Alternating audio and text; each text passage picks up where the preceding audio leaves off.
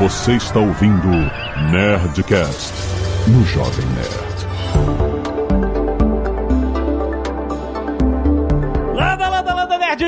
Aqui é Alexandre Antônio do Jovem Nerd, aguardando o Genera Pet.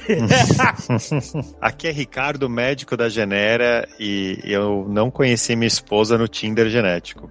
Meu nome é Michel, eu sou geneticista, professor da USP e no desejo de sequenciar todos os brasileiros. Aqui é Azagal e Tinder genético é muito gata, cara. muito, muito. Não, cara, isso é distópico demais. muito bem, nerds! Estamos aqui é, em mais um Genera Cast com a Genera. Você sabe que a gente fala sobre genética aqui, é uma, uma série muito maneira. Se você ainda não ouviu, tem uma playlist só de Genera Cast, um monte de assuntos interessantes. E hoje a gente vai falar sobre encontros proporcionados pela genética. Pessoas que. Encontros genéticos. Encontros genéticos, é isso. Pessoas, histórias legais, histórias sinistras. Tem um monte de coisas que estão acontecendo no mundo agora que os testes genéticos estão assim democratizados, que estão ao alcance, né, das pessoas como antes era uma parada que não existia, né? O, quais são as histórias que esses encontros genéticos estão gerando o mundo afora? Fica aí que esse papo tá muito bom.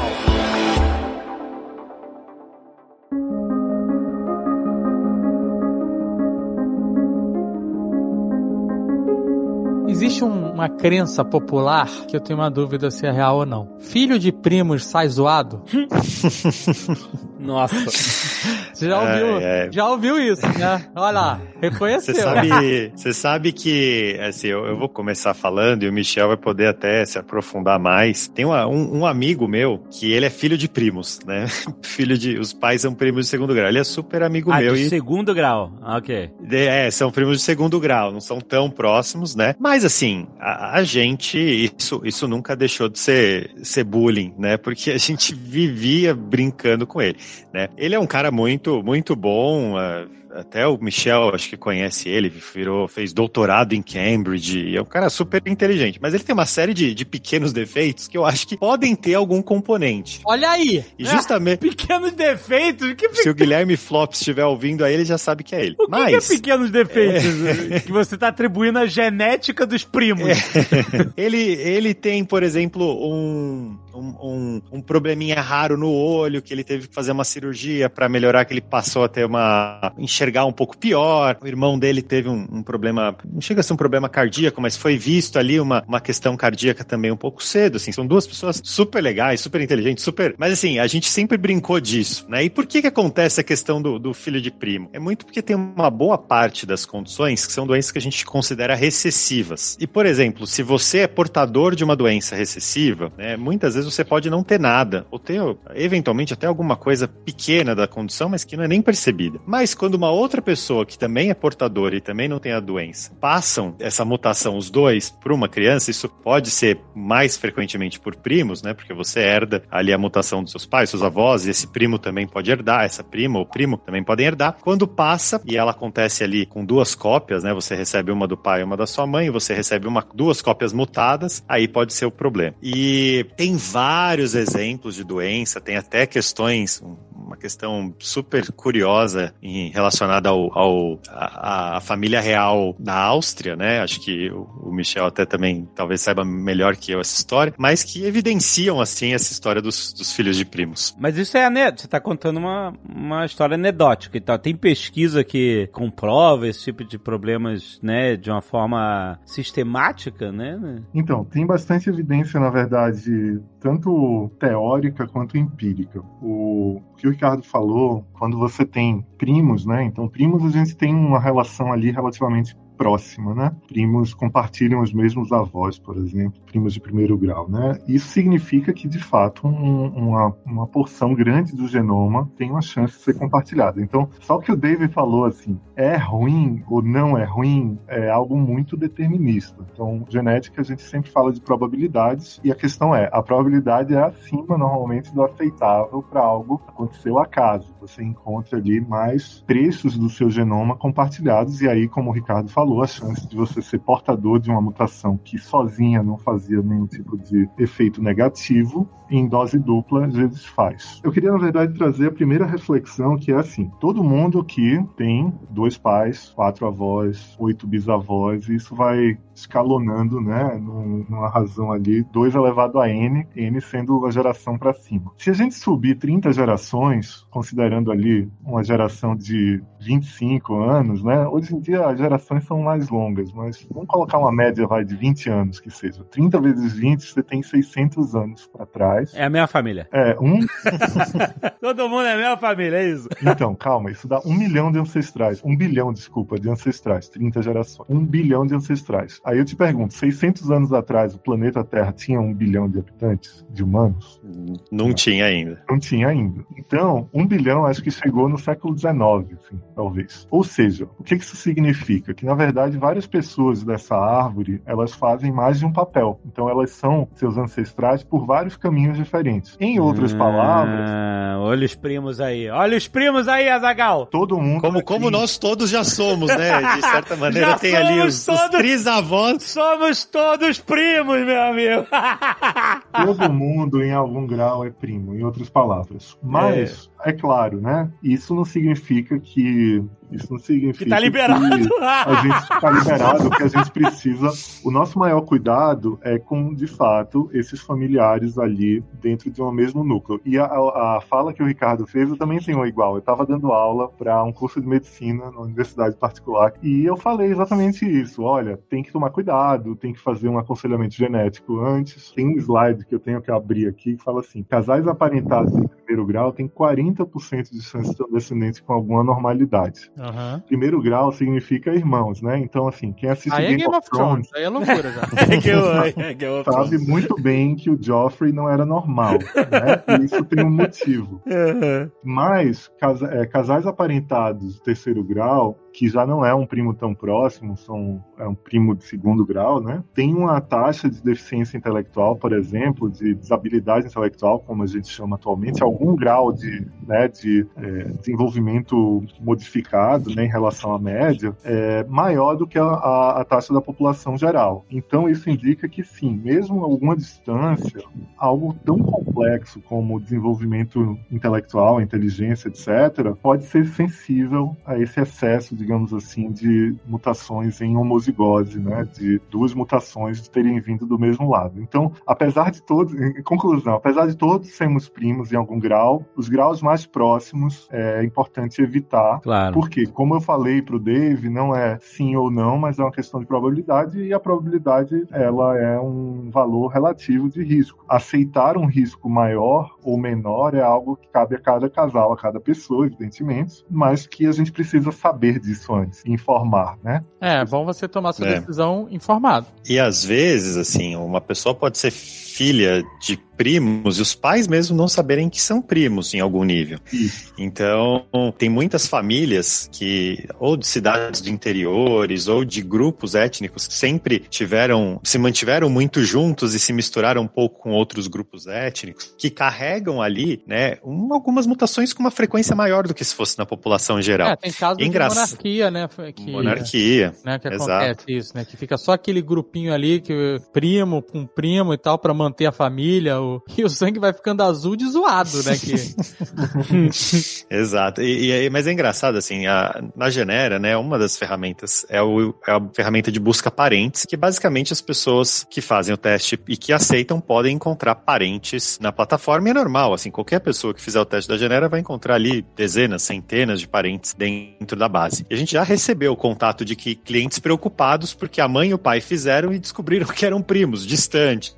né? Mas descobriram. Isso é super, assim, relativamente comum, principalmente nessas cidades pequenas. E, e não é só também por serem primos distantes, por exemplo, pai e a mãe, que, que a pessoa vai ter uma doença genética. E, e só um, acho que um complemento curioso, que é assim, aí a pergunta reversa também é interessante. Então quer dizer que mais diversidade seria melhor, ou mais protetora, digamos assim, já que né, menos diversidade, ou seja, mais proximidade familiar é ruim, então o oposto talvez seria verdadeiro. E aí o povo brasileiro, com toda a história de miscigenação, seria um povo, de, de certa maneira, mais protegido. Já me perguntaram isso no ambiente acadêmico, inclusive. Aham. Apesar da gente não ter uma evidência mais global, né, do genoma inteiro como algo benéfico ou protetor proveniente de uma miscigenação de povos, a gente sabe, por exemplo, para algumas partes do genoma, como o sistema imunológico, que já existe um processo conhecido de seleção sexual acoplada ao olfato. Então, não sei se vocês já ouviram falar, mas eu acho que cabe bastante aqui nesse no tema de hoje. Fizeram algumas pesquisas é, em que as pessoas, homens e mulheres, ranqueavam o odor sendo mais agradável para o menos agradável de camisetas que foram usadas pelo sexo oposto por um determinado período, tipo é, dois ou três dias.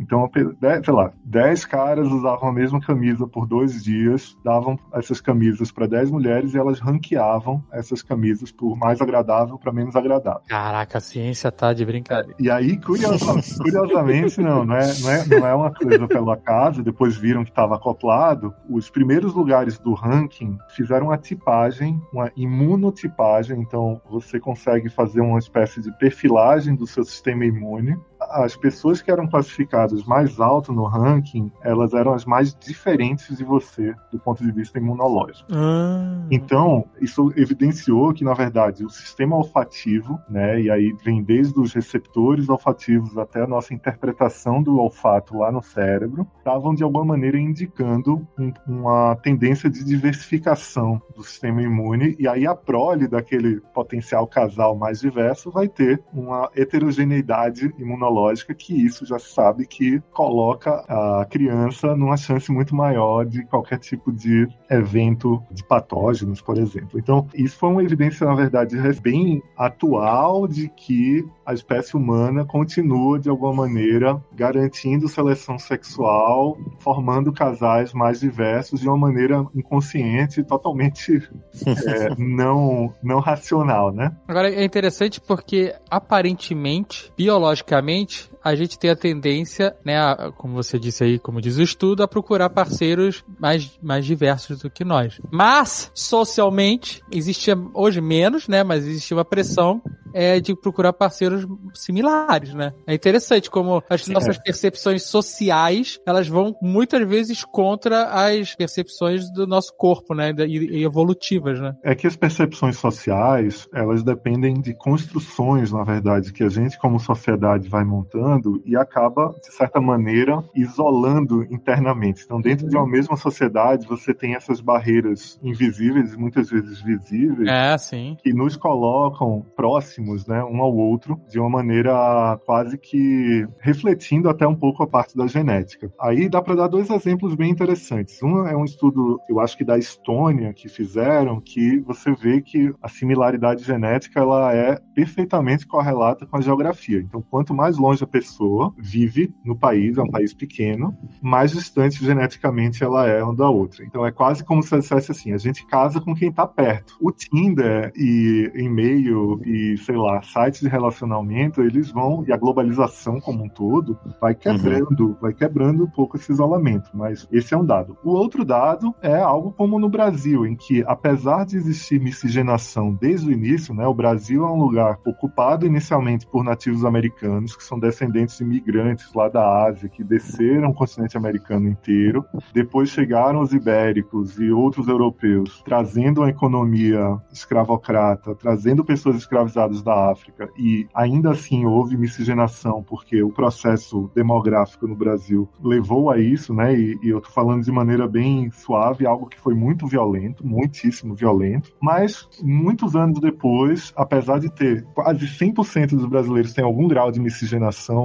continental, né, que é o que o teste de ancestralidade como da Genera mostra isso de uma maneira clara e evidente. Você tem, por exemplo, a distribuição dentro das cidades muito desigual, né? A periferia ela é muito mais pobre e africana do ponto de vista genético, de ancestralidade genética, e a chance de uma pessoa migrar entre duas camadas sociais nesse âmbito é pequena. Então ainda existe esse reforço, digamos assim, do isolamento. Então imagina como seria a miscigenação se não não houvessem essas barreiras sociais. Com certeza, sim. E assim, até falando um pouco da questão dos aplicativos, a gente pode é, depois até discutir um Tinder genético ou não, mas os aplicativos de, de relacionamento, né, eles vêm crescendo muito, né, e cada vez formando mais casais e casais que tem, estão tendo a durar mais do que casais conhecidos de outras maneiras, até isso baseado num estudo mesmo. E aproximar pessoas que não se conheceriam pelas questões sociais, que muitas vezes é por universidade, lugar que frequenta, uhum. amigo, amigo de amigo, e, e realmente está trazendo pessoas de, de raças diferentes, né? Raças no conceito de, de, de auto, auto, de ancestralidade, de autodefinição. Isso é super interessante, o, como o aplicativo vem possibilitando isso. E daí, esse, no mês passado, ou, ou nesse mês, agora já não me lembro, uma empresa chamada DNA Romance, que já fazia isso, já tinha. DNA Romance? DNA Romance. O nome é ótimo. O nome é ótimo. É, os, que, os, que... os, nomes, os nomes apelativos são os que mais colam, né? É... São os que mais colam. Que justamente fazia isso, veio pro Brasil, assim, e, e até a gente da Genera fez uma parceria para quem quisesse colocar o perfil no, na DNA Romance pudesse colocar. Ela, tá, ela veio pro Brasil e com essa oferta de tentar ser um, um site de relacionamento genético. É claro que a genética e até a própria plataforma deixa isso bem claro, né? Não vai ser uma coisa igual aquela, aquele seriado The One do, do Netflix, que a pessoa encontra ali, que justamente fala como se fosse um site de relacionamento genético e que as pessoas ficam malucas atrás da outra e começam a perseguir as outras e toda uma história muito distópica, né? Não, não é nesse nível, é mais uma coisa, além de uma série de coisas que ele vai avaliar sobre o seu perfil, sobre os seus gostos para fazer esses matches, né? Mas é, é, muito, é muito curioso a gente estar tá vivendo uma época em que, que a, até a genética está sendo utilizada para você encontrar. Agora, não de uma maneira pelo cheiro, igual a, a história da camiseta molhada, mas de uma maneira via plataforma para encontrar um, um parceiro, uma é. parceira ideal. É, eu, eu só queria aproveitar e complementar que eu não vejo nenhum modelo só genético como algo bem sucedido. Por quê? Você tem um milhão de características, cada um de nós temos comportamentais, de gostos, de preferências e de é, qualquer tipo de preferências de trabalho, preferências de lazer, preferências de X, Y, Z, dorme bem, dorme à noite, dorme de manhã, coisas desse tipo, que são geneticamente muito difíceis de se mapear completamente. Então, você, tudo que é complexo, como aquilo que eu falei da inteligência, complexo significa que é multifatorial. Você tem fatores genéticos e fatores ambientais influenciando. Que só olhando a genética, você não vai ter uma boa predição. Claro. A é genética... porque não tem marcador genético para toalha molhada em cima da cama. Exato. exato. E, e mesmo que, e do ponto de vista prático e técnico, mesmo que você sequencie 7 bilhões de pessoas, o jogar a toalha na, molhada na cama provavelmente não vai ser bem mapeado até o fim das, da, dos tempos. Então, é muito mais fácil você perguntar: você deixa a toalha molhada na cama e isso entrar dentro do modelo, o modelo preditivo, o modelo de match, o modelo que seja, o modelo computacional, é muito mais fácil você criar uma ficha desse tipo e a genética ela poderia vir, por exemplo, naquele ponto que a gente começou nossa conversa dos casais em risco de doenças recessivas já conhecidas. Porque isso de fato pega muito. Então eu vou um exemplo que eu dou sempre assim, os judeus de origem europeia, os judeus ashkenazi, né? E aí eu me enquadro como metade nesse perfil, passaram centenas de anos relativamente isolados e atualmente espalhados no mundo, e eles têm um risco elevado para algumas doenças recessivas, sem mesmo ter qualquer tipo de conexão de parentesco com a outra pessoa. Esses casais e outras etnias e outros grupos, né? O sul da Europa, por exemplo, o Brasil, aqui em São Paulo, tem muitos casos de beta-talassemia, porque você tem ali um aumento de portadores no, na Itália, na Grécia, na Espanha, e simplesmente não sabem que podem ter um filho com um risco ali uh, grande, ou maior, muito maior do que a média global de terem a doença. Então, a triagem de casais para doenças recessivas é uma realidade bastante possível para planejamento reprodutivo e vem totalmente, ou quase totalmente à parte de todas as outras coisas importantes né, do match que a gente busca quando conhece alguém num bar, no restaurante, no trabalho, na universidade ou nesses aplicativos agora. Se eu não me engano, até os rabinos pedem, né, testes genéticos e o avaliam, né? É, Caraca, o... casal caché, malandro. É. é uma questão de saúde pública. Em Israel, em Nova York, você tem programas que são financiados pela comunidade comunidade judaica para que os casais façam teste, inclusive bem no comecinho do relacionamento, para, como a maioria deseja ter filho biologicamente, né, de forma natural, sem FIV, sem seleção, sem nada do tipo, não terem o risco de ter uma doença grave, que são doenças muito sofridas, são doenças muito custosas, não só do ponto de vista financeiro para tratar e, e, mesmo assim a criança morre ali cedo, como Tay-Sachs, por exemplo, mas para evitar o sofrimento emocional, né, que é muito grande, algo intangível praticamente. Então, em Israel, você tem o programa público de saúde oferece para todos os casais que quiserem ir atrás, então eles fazem esses painéis. Em Nova York, desde os anos 70, você tem aconselhamento genético nessas comunidades aí que tem rabinos mais ortodoxos. E a minha, a minha visão de futuro é que meio que todos os casais que tiverem qualquer noção de história, né, de onde vieram as famílias, ou mesmo aqueles que não têm, que desconfiam que podem eventualmente ser, estar em risco, fazer, pelo menos para excluir ali as principais doenças. É gata mesmo. Não, então, mas peraí. Gata que é do bem. Não, mas isso, isso não pode ser determinista pra pessoa estar tá junto ou não. Ah, a gente não é incompatível geneticamente, então adeus. Isso é meio, meio doido. Se, é, se ter filho biológico é uma questão, muitas vezes é um deal breaker sim. Você está dizendo sobre você avaliar riscos de doenças ou síndromes que a criança pode herdar por essa união, né, biológica, genética, etc, né, de ter esses riscos, né. Nesse caso, eu entendo, é uma você se formar e tal. Agora, por, por determinar se você vai estar junto ou não da pessoa, é meio é meio doido. Esse gataca é, é, é meio gataca mesmo, uma parada distópica, né? Esse negócio de afinidade genética antes de. Eu acho interessante porque você tem informação. Então, é, ah, mesmo assim, a, a, pessoa pode, por exemplo, você pode optar por ficar junto e não ter filho para evitar passar isso, por um sofrimento isso. que. Entendeu? É, não, entendi, entendi, entendi. entendi. Ou é. adotar uma criança, ou escolher outros métodos. A pior cenário é não ter a informação, entendeu? Sim, não, entendi. Nesse caso, sim, com certeza. E hoje a ciência já permite a gente até. É, de, vou deixar dois GeneraCasts aí para você ouvir depois que, que terminar esse. É o último mesmo, né? Que a gente comenta ali da, da, das como se é possível mudar ou não o DNA das pessoas. E, e a partir daí a gente fala, né, de, de seleção de embrião para nascer sem determinada doença, por exemplo, né? Então já é uma técnica que é diagnóstico genético pré-implantacional, que já acontece. E a outra, é outro que eu queria comentar, que acho que a gente até comenta das camisetas molhadas e fala um pouco da, do experimento, né, da camiseta molhada. suada, né, camiseta molhada, camiseta suada. É, ah, mas a não deixa de estar tá molhada, né, não deixa de estar tá molhada. Mas a camiseta suada, eu, é, é, é, do, do ano passado, o nosso Genera Cast especial Dia dos Namorados, que a gente fala um pouquinho disso também, foi, foi super legal. Uma coisa que é curiosa, que a gente observa, é que, e eu não tô chamando as pessoas vira-latas, mas que cachorro vira-lata, ele tem a tendência a não ter tantas doenças e tantas complicações quanto cachorros de raça. É, porque essa parada do primo aí, cara. É, tá... que eu tô falando. É, é. é essa, essa era aquela colocação que eu fiz sobre dá para saber que uma população miscigenada é mais segura? Olha, não há, um, não tem evidências ainda formais sobre isso, mas do ponto de vista da imunologia, como eu falei, já se sabe que há uma tendência de inconsciente dos casais formarem pelo cheiro, que indiretamente está indicando um perfil imunológico. Agora, o exemplo dos cachorros é ótimo. Muito provavelmente a gente tem a, a, a mistura, a heterogeneidade, a diversidade como um, um, um, fator meio genérico assim de proteção. Claro, os cachorros eles continuam com é, riscos, né, para terem as suas doenças, para terem envelhecimentos diferentes, mas mas via de regra, a gente sabe, vira-lata é muito mais resiliente, é muito mais longevo até do que cachorros de raça que foram alvo de seleção artificial por muitas e muitas e muitas gerações e é, uhum, uhum. é uma dó enorme disso. É, e se tem é. alguém que escolhe alguma coisa ou por seja... cheiro, é o cachorro.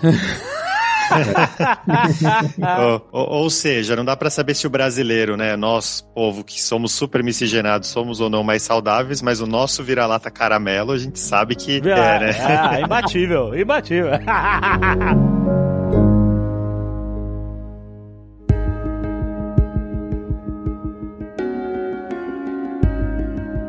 queria falar um pouco dos encontros que esses testes genéticos permitem também, sobre o sentido de pessoas que não sabiam que existiam e que eram parentes se encontrarem, né? Porque uma coisa que acontece quando você faz teste genético, seja na Genera ou, ou qualquer outro lugar também, você pode decidir ou não, né, optar por deixar o seu nome ali, né? Tipo, né, Ricardo? Você pode Exato. colocar, ó, eu fiz teste na Genera e esse aqui sou eu e tal. E se outra pessoa, familiar e tal, fizer é, um teste também na Genera, por exemplo, e entrar no banco de dados, se também optar por querer procurar pessoas que sejam próximas geneticamente, sei lá, grau de parentesco, de primo, primo segundo grau, terceiro grau, etc. Ou até mesmo de um irmão.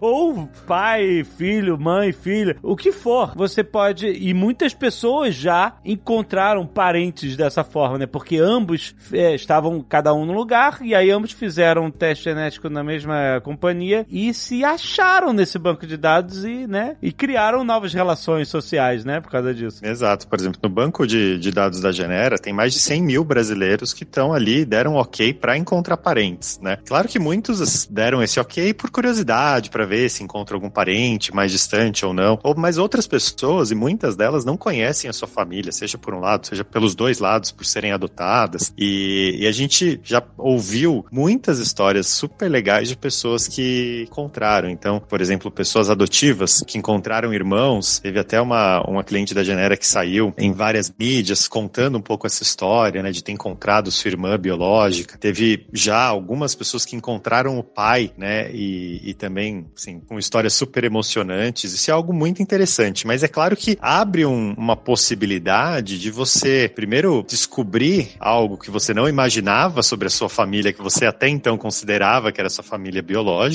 e até você descobrir que, eventualmente, por exemplo, o seu pai é alguém bem inescrupuloso. Igual tem uma série do Netflix super interessante, que é, na verdade, um, um documentário chamado Pai Nosso, que mostra ali a história de uma mulher que começou a descobrir vários irmãos na plataforma. Ela né? fez um teste genético na gringa. Ela fez um teste e genético na gringa, ativou igual. opção, né? Exato. Ativou a opção e foi encontrando irmão, irmão, irmão, irmão, que não acabava mais. Ela sabia, eu acho que os pais tinham feito, né, inseminação numa clínica e tal. E ela falou assim: ah, vou fazer, vou ver aí se eu tenho, né, né, alguma coisa. E aí, e aí Uhum. tinha os irmãos, meio irmãos, né? E aí começava a aparecer, pum, mais um irmão, mais um irmão, mais um irmão, mais um irmão, irmão, irmão. Caraca, 20, 30 irmãos, sei lá. Mais de 50, né? Mas, é, Que porra é essa? What? Ela deve até ter, eu acredito que ela deve ter até questionado a plataforma, né? Exato, Porque, né? ah, isso deve ter Exato, algum erro, né? exato, Provavelmente, exato. né? É, vocês estão malucos, né? Exato. Como é que eu tenho 50 meus irmãos aqui? E aí ela descobriu, aí, cara, isso, eles, todos eles descobriram que o médico, Eles eram meio irmãos de verdade. porque o médico da clínica, ele estava usando o próprio esperma pra fertilizar as mulheres que iam lá, cara. Olha que loucura. E às vezes até a- a- elas achavam que era com sêmen do, do pai, do marido da mãe, assim, né? Só que na verdade não, era do médico. Caraca, brother, olha só isso. Não, isso é uma parada inacreditável. Coisa Inacreditável. Maligna, coisa maligna. Esse documentário é da Blumhouse. A Blumhouse é produtora que ficou famosa por fazer filmes de terror, fazer Mas é um filme terror mesmo. De- de- Exato, né? É, é- é um terror essa parada, cara. Então. Parece que já mais de 40 médicos já foram encontrados fazendo algo do tipo nos Estados Caraca. Unidos. O nível de psicopata dos Estados Unidos, ele vai, conforme a tecnologia avança, a gente descobre outros níveis de psicopata. Outros que você não sabia exato, porque só se descobriu isso porque as pessoas Exato. que na época que ele fazia isso, final dos anos 70, anos 80, whatever, não tem teste genético, ninguém vai saber nunca. Ninguém vai saber. Você lembra? Não tem nem DNA, não tem ninguém que faz teste de Uhum. DNA nessa época. Não existe essa porra nessa Uhum. época, entendeu? Uhum. Então esses doentes, esses, esses desgraçados filha da puta, faziam isso, sei lá por quê, eu não sei se acho que eu não vi o documentário, que eu não sei se é um negócio religioso do cara, achava, sei lá. É, é. Tem um lance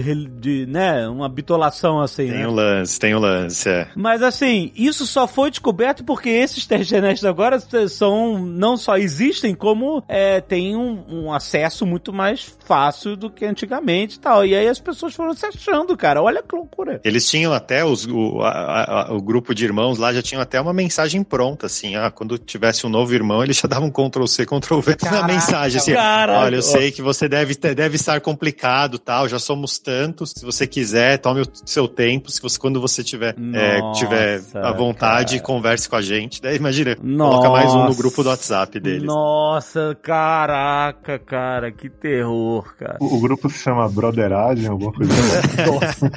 Filhos Caraca. do doutor. Filho do doutor. Sinistro, sinistro isso, cara. Tem uma figura famosa na história que agora com testes genéticos feitos na, na Europa e muita gente viram que ele realmente foi um, um grande contribuidor, digamos assim, para a genética desse pedaço da Europa, que foi o Gengis Khan. É, eu sempre vi essa história aí, que todo mundo é, é, é, é tataraneto do Se você pensar do ponto de vista sociológico, não é tão diferente desses casos, desses médicos que passam adiante, né? A ideia é, é uma ideia de assimetria total da natureza. Você tem um conquistador do ponto de vista militar, né, que vai ali invadindo e aí ele era davam a eles as mulheres capturadas como preferência e tal. No outro caso, você tem uma assimetria gerada por um uma tecnologia em que não se considerava esse tipo de situação, até porque não dava para verificar, mas agora você considera. Então você tem a, a bioética, né, como um, um conjunto ali de princípios. Todas as pessoas que têm acesso a material biológico, a intimidade, de alguma maneira, a dados de uma forma geral, assina, né, coloca como um signatário desses premissas bioéticas exatamente para evitar isso. Mas a, as assimetrias, digamos assim, de acesso, de essas violações, né, dos direitos individuais não são novidade. É, você tem um- o projeto, né, Michel, de sequenciar a maior parte aí, ou toda a população brasileira. Imagina o quanto de coisa que não pode ser revelada numa, num sequenciamento desse, né? Pois é, e, e por isso que eu falei brincando lá no começo da apresentação que assim existem muitas coisas positivas que vêm né, de uma, um sequenciamento populacional, algo como melhorar as predições de risco para doenças, entender melhor como que algumas variantes genéticas que têm um determinado efeito numa população podem ter outro numa outra população ou numa misci- uma população miscigenada como a nossa. É, do ponto de vista da medicina, dos avanços possíveis que a gente tem de classificar risco, é muito, muito importante sequenciar amostras grandes. Mas é claro, isso não dá para ser feito de uma maneira totalmente sem é, compromissos né, da agência que está fazendo isso, seja uma empresa privada, seja um Ministério da Saúde, por exemplo. Não importa, não é público ou privado, você tem um limite do que você pode fazer com com os dados genéticos de cada um, e esse limite ele tem que ser estabelecido pela sociedade como um todo. O que, que a gente aceita ou não. O Gataca, né, como foi o tema aqui dessa conversa, né, estamos em Gataca ou chegaremos em Gataca, depende, na verdade, da sociedade decidir como quer fazer. É, Porque exato. possível. Gataca é possível, muito possível. Inclusive é um dos filmes de ficção científica mais assustadores pela rapidez e, e predição como chegamos perto Como a gente tá chegando a isso aí. Exatamente. É, porque através dessas projeções genéticas e tal, né, seleção, né, pré-nascimento de genes e tal, que hoje existe para evitar, né, doenças genéticas e síndromes e etc, né, pode se daqui daqui a pouco se tornar o caminho para criar super-humanos e, e isso vai ser privilégio de poucos, né? O Gataca é sobre isso, né? Tipo, você só conseguiu um bom trabalho, um bom emprego se você fosse uma pessoa com a genética, né, pré-determinada, pré-nascimento tal. É, e aí, como você falou, é como que a sociedade vai lidar com isso, né? Tipo assim, quando a coisa se torna possível, o que que você faz? É Por isso que falou que é tão importante a bioética, né? Tipo assim, não é porque eu posso fazer isso que, né, isso, isso eu é certo. Que eu devo fazer isso. E tem, assim, falando até de gata, é, tem uma parte do filme que é muito interessante, que é quando uma das personagens se apaixona pelo personagem principal e ela dá o DNA dela pra ele verificar se o DNA dela é bom o suficiente pra eles quererem ter um filho. Na verdade, né, o, Ó. quem assistiu o filme sabe que ne- nem ele, nem o DNA dele, na verdade, era verdadeiro, né? Que ele era um dos casos que tinha nascido é, de maneira natural, sem seleção genética. Mas é, isso, é, isso é uma coisa, assim, que tangencia, de certo modo, o que a gente estava conversando, né? De você verificar o DNA do seu parceiro pra ver se é compatível, ou no caso do filme, ser- ver se é bom o suficiente, né? Mas eu, eu, eu acho que eu sou talvez mais otimista sobre esse futuro e acho que a gente vai cada vez mais usar, sim, o teste genético pra ajudar ajudar justamente a, a unir casais que têm uma menor chance de ter uma, uma doença ou pelo menos saber disso e até eventualmente ajudar nessa questão de você não precisar cheirar tanta gente, você pode jogar seu, seu DNA na plataforma, a plataforma ali já faz a avaliação pra você não precisar ficar cheirando tanta camiseta.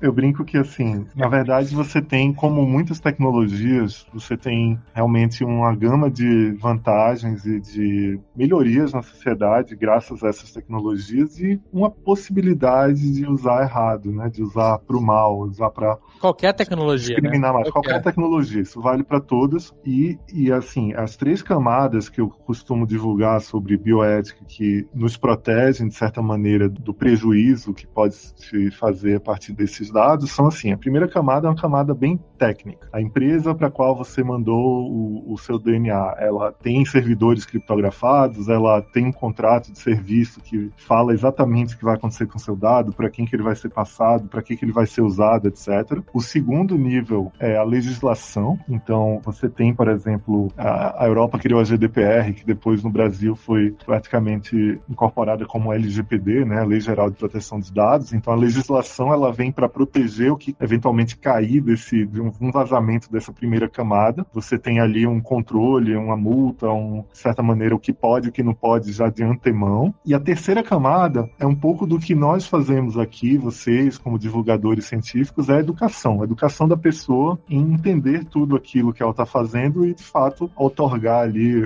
o, o, o, seu, o seu DNA para algum objetivo. Esse objetivo pode ser um objetivo com retorno pessoal, né? um, um match de casal ou um, um diagnóstico para uma doença genética ou uma ancestralidade, algo lúdico, algo mais inócuo a princípio, ela saber do que se trata aquilo que ela está fazendo. Essa informação, o grau de educação da, de uma população é, é a principal proteção, é a rede lá embaixo que protege algo de ser feito. Então, por isso que é importante a gente informar, é importante que as pessoas saibam do que se trata, o valor daquele dado que ela está fazendo para ela e para o coletivo, ou para o outro, para quem está comprando, né, se for o caso. E essas outras duas primeiras camadas vêm algo mais direto, né, uma barreira direta de proteção, um escudo. E esse ponto, em relacionado ao cuidado e à segurança de dados, Michel, acho que é fundamental. E a gente na Genera toma bastante cuidado com isso, né? Então a gente é uma das empresas que deixa o dado em nuvem, numa nuvem super segura, com acesso hiper restrito, os dados criptografados e que a gente tem ali a nossa política de privacidade é, disponível no site. Justamente a gente entende que o dado, né,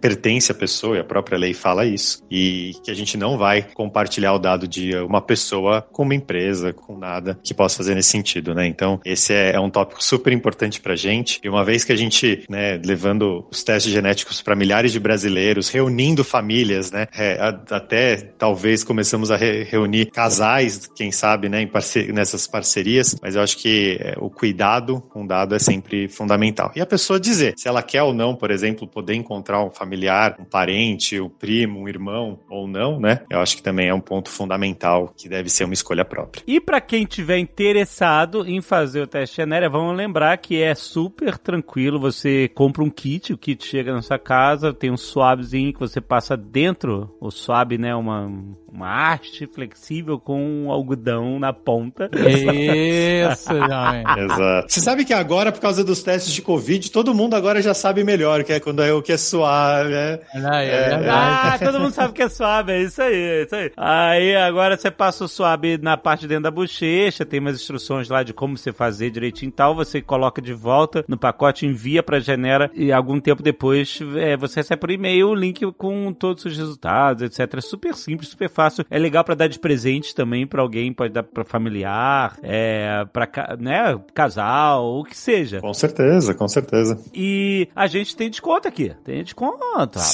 Sempre, sempre. A gente tem sempre ali o cupom GeneraCast 130 com 130 reais de desconto, né, nos pacotes completos. Olha aí. E standard, né? Olha aí. Que são os pacotes que dão direito não só a parte de ancestralidade, de contraparentes, como também características curiosas, risco a doenças. Então, são, são é, é muita informação que você pode descobrir a partir do seu DNA. E o cupom GeneraCast 180, tudo em maiúsculo. 130. Junto, vai estar aqui, 130. né? 130, olha, já, já tô querendo aumentar o desconto, né? Ah, 180. 130.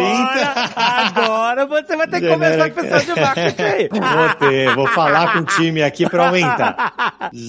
GeneraCast 130 tá, vai estar tá aqui no link da descrição. Mas, Ricardo, é, qual é a, rapidamente, qual é a diferença entre o pacote standard e o completo? Só pra galera saber de. O pacote standard, você vai ter direito a cinco relatórios de, de saúde, de, de bem-estar, mais focado em nutrição, em fitness, uhum. cuidado à pele, cuidado com o envelhecimento, de autoconhecimento, curiosidades. Então são, por exemplo, análises sobre ah, esse qual o esporte que pode ser melhor para mim, ou meus riscos a, a, a lesões, ou, ou, probabilidade de deficiência de vitaminas, alimentos, dietas, é, coisas relacionadas ao bem-estar. O completo ele tem tanto essa parte de bem-estar quanto também três painéis de análises ligadas a doenças, né, ou ao uso de medicamentos medicamentos. Então a gente comentou aqui no programa um pouquinho né, das doenças recessivas. A gente analisa, por exemplo, no, stand, no, no completo, né, um painel que tem algumas doenças recessivas que ou você pode ter, ou você pode, por exemplo, se você tiver a mutação, passar para um descendente. Então isso está dentro do pacote completo. Ah, excelente, bem esclarecido. Então tem link aí no post para você acessar a Genera, genera.com.br, já sabe, mas não deixa, que você sabe que a galera do Genera Cash tem 130 reais de desconto nesses dois pacotes. Fica à vontade, usa, não compra sem usar o nosso Genera Cash 130, beleza? Que a gente vai conversar aqui pra ver se a gente chega em 180 também. Valeu, galera!